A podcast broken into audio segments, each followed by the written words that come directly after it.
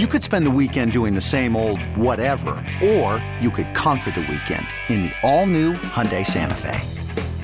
Visit HyundaiUSA.com for more details. Hyundai, there's joy in every journey. Presented by T-Mobile, the official wireless partner of Odyssey Sports. With an awesome network and great savings, there's never been a better time to join T-Mobile. Visit your neighborhood store to make the switch today. Doug Karsch, Scott Anderson, 97.1 The Ticket. Open lines, 248 539 9797. Let's get back to your phone calls. Brandon is next. Hi, Brandon. Hey guys. So before I get to my point, I just wanted to see if you guys saw that Baltimore and Pittsburgh ending. I know the, they played without any umps yesterday, the bottom of the ninth. I saw that. Yeah, that um, the game was over after the top of the ninth, and they still wanted to get some work in for a couple of the players. And so the managers got together and said, "Yeah, let's let's do this." And the umpires walked off the field. They didn't want any part of it. And I guess the the the managers and the teams have been told by Major League Baseball that, that they could do this, but that they had to you know let the umpires know or get approval. So they ended up having the catcher call balls and strikes in the bottom of the ninth inning.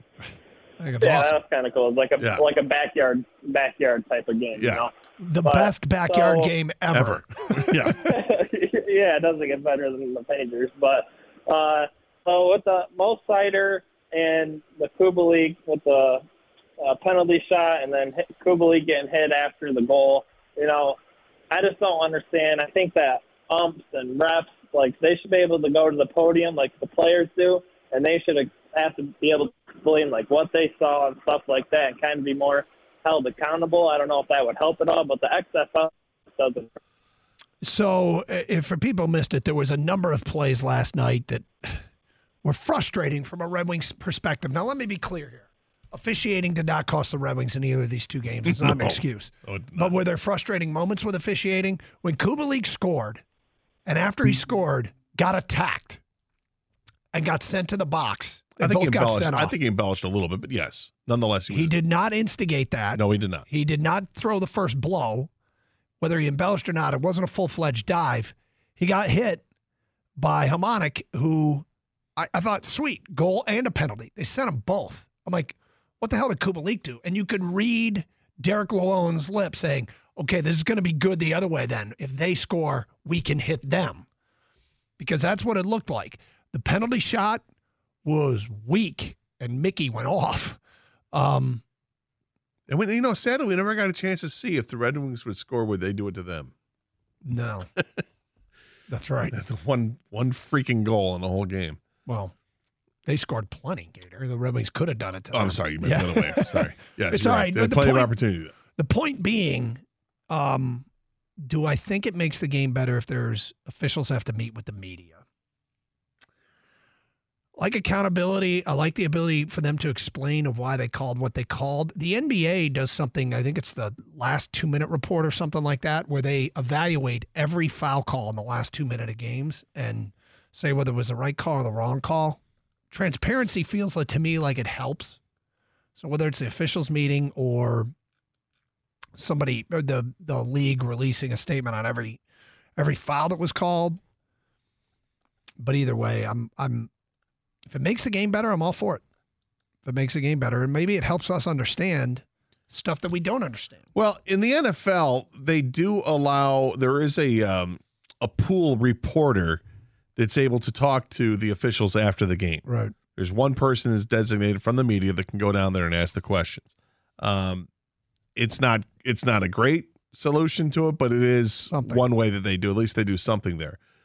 But that's one thing I've grown to love about the XFL in two weeks is the transparency they have when it goes to calling penalties and reviewing plays. That you're right there listening to the discussion that goes on in the booth between the booth and, and on the field with the with the officials. I think it's great. Let's go to Brian in Port Huron. Hi, Brian. Hi guys, enjoying the show. Good. Hey, uh, I wanted to call in with this latest and greatest news on uh, Jalen Carter.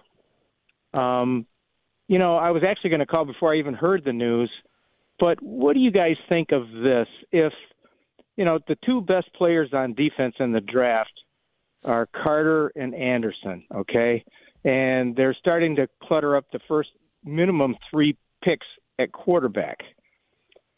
What if say, for instance, Chicago drops down to five, and that leaves Arizona at four. And well, Arizona, oh, Arizona's at three. So if okay, Chicago, okay, so, the, the, likelihood is Chicago drops to four with Indianapolis moving up because Indianapolis wants the quarterback. Seattle has the fifth pick. Yeah, even better.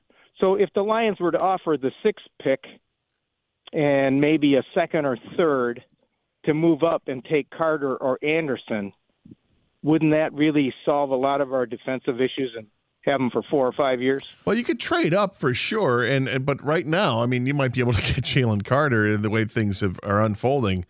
He may fall significantly, or he may not fall much at all. We'll we'll see what happens in the next two months, but it, it doesn't look good right now.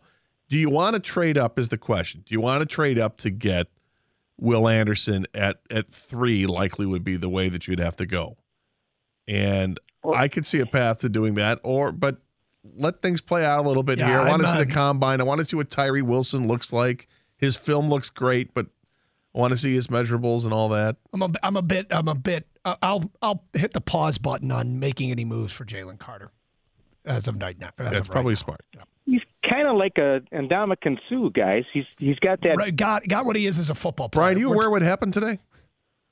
Yeah, I am. I I heard about it. I mean, typically these guys seem to get off that hook. Um, let's. I'm going to just hit the pause button on how aggressive or, or or whether or not they should just move on. That's wise. Yeah. No judgment yet. Nope. Uh, in the meantime, we said we get to this with Brad Holmes. He's wearing a sweatshirt that said villain. Sweatshirt that said villain. So he was asked about it, and it wasn't just sort of, hey, it's a cool shirt. There was something behind it. Here's what Brad Holmes told the NFL Network.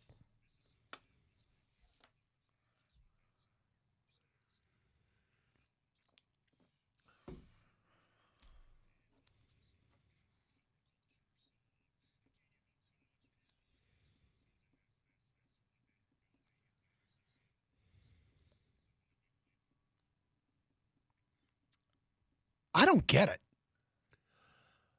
Well, my interpretation of it is that because he's saying it's something within their own personnel department.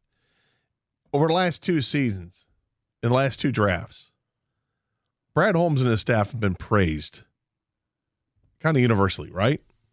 For making the right moves, for for for drafting the right players, for a hit rate that's been pretty good. Yep and maybe they've gotten guys that they know that they took right before they're going to go to somebody else. Okay. And they made these right choices. So among other teams, Brad Holmes is looked at as the villain because that's the that's the bad guy. That's the guy Interesting. That, that gets things done right. Because okay, um, that's a good interpretation, um, and perhaps could be it. I don't see anything villain like about the Lions. When I think if you're if you're in your scouting room now, let me when I heard it and heard his explanation, heard he was wearing a shirt, I thought, what are they, the Raiders? Um, are they taking on villain personalities? No, they seem to be taking on hard workers and and for lack of a better term, good employees. What is villainous about that? Because it came from the scouting department, are they that villain? That's that makes more sense than anything else I can think of because I can't think of anything that makes sense. It's a tough one for me too, guys. At first, I thought before I even heard the soundbite and I just heard about it, I'm like, villain. Okay, is this uh, Detroit versus everybody? We're yeah. always the villain, right? Us versus everybody. Um, were they the villain at the last game of the year in Green Bay when they said, "Hey, we're not going to playoffs, and neither are you"? That's a villainous move, right? Okay, yeah. Um, Motivated by spoiling somebody else's yeah, season. Exactly. But then when I heard the soundbite and he said that this is kind of what they came up with the the player development scouting department, and just kind of kind of just that's where it came from. It made me think, all right, it must be something they're looking for. But we thought they're always looking for guys who love football and don't want to rock the boat. They want to be part of something great here, building something. Grit was the the line last year, right? Right, right. We're going from gritty to villain.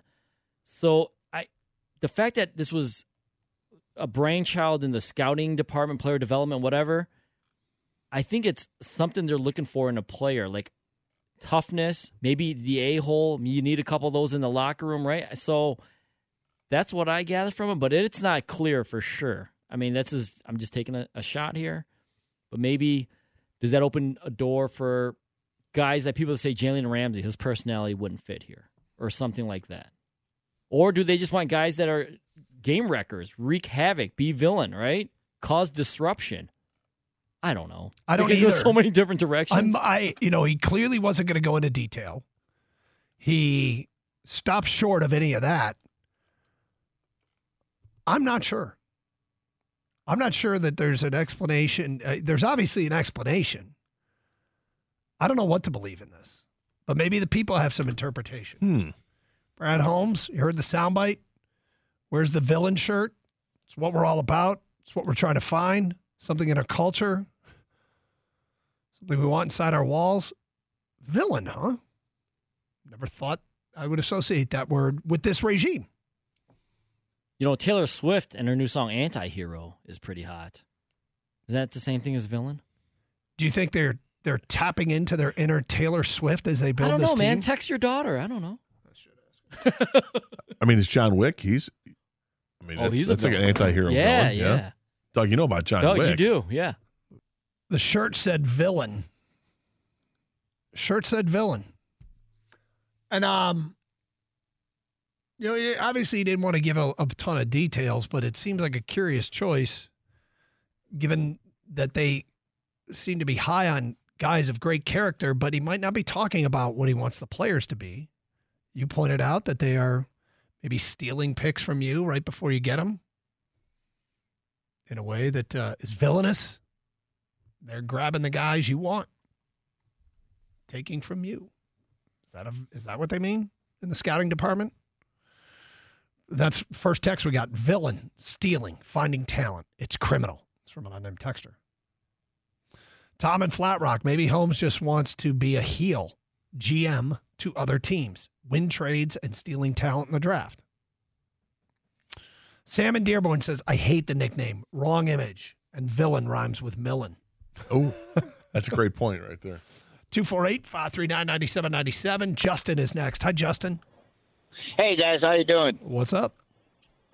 Uh, my idea was a villain is somebody that's got a plan and they build an army to take over something, and hopefully before their master plan is revealed, like in a movie, that it's not spoiled by the other teams.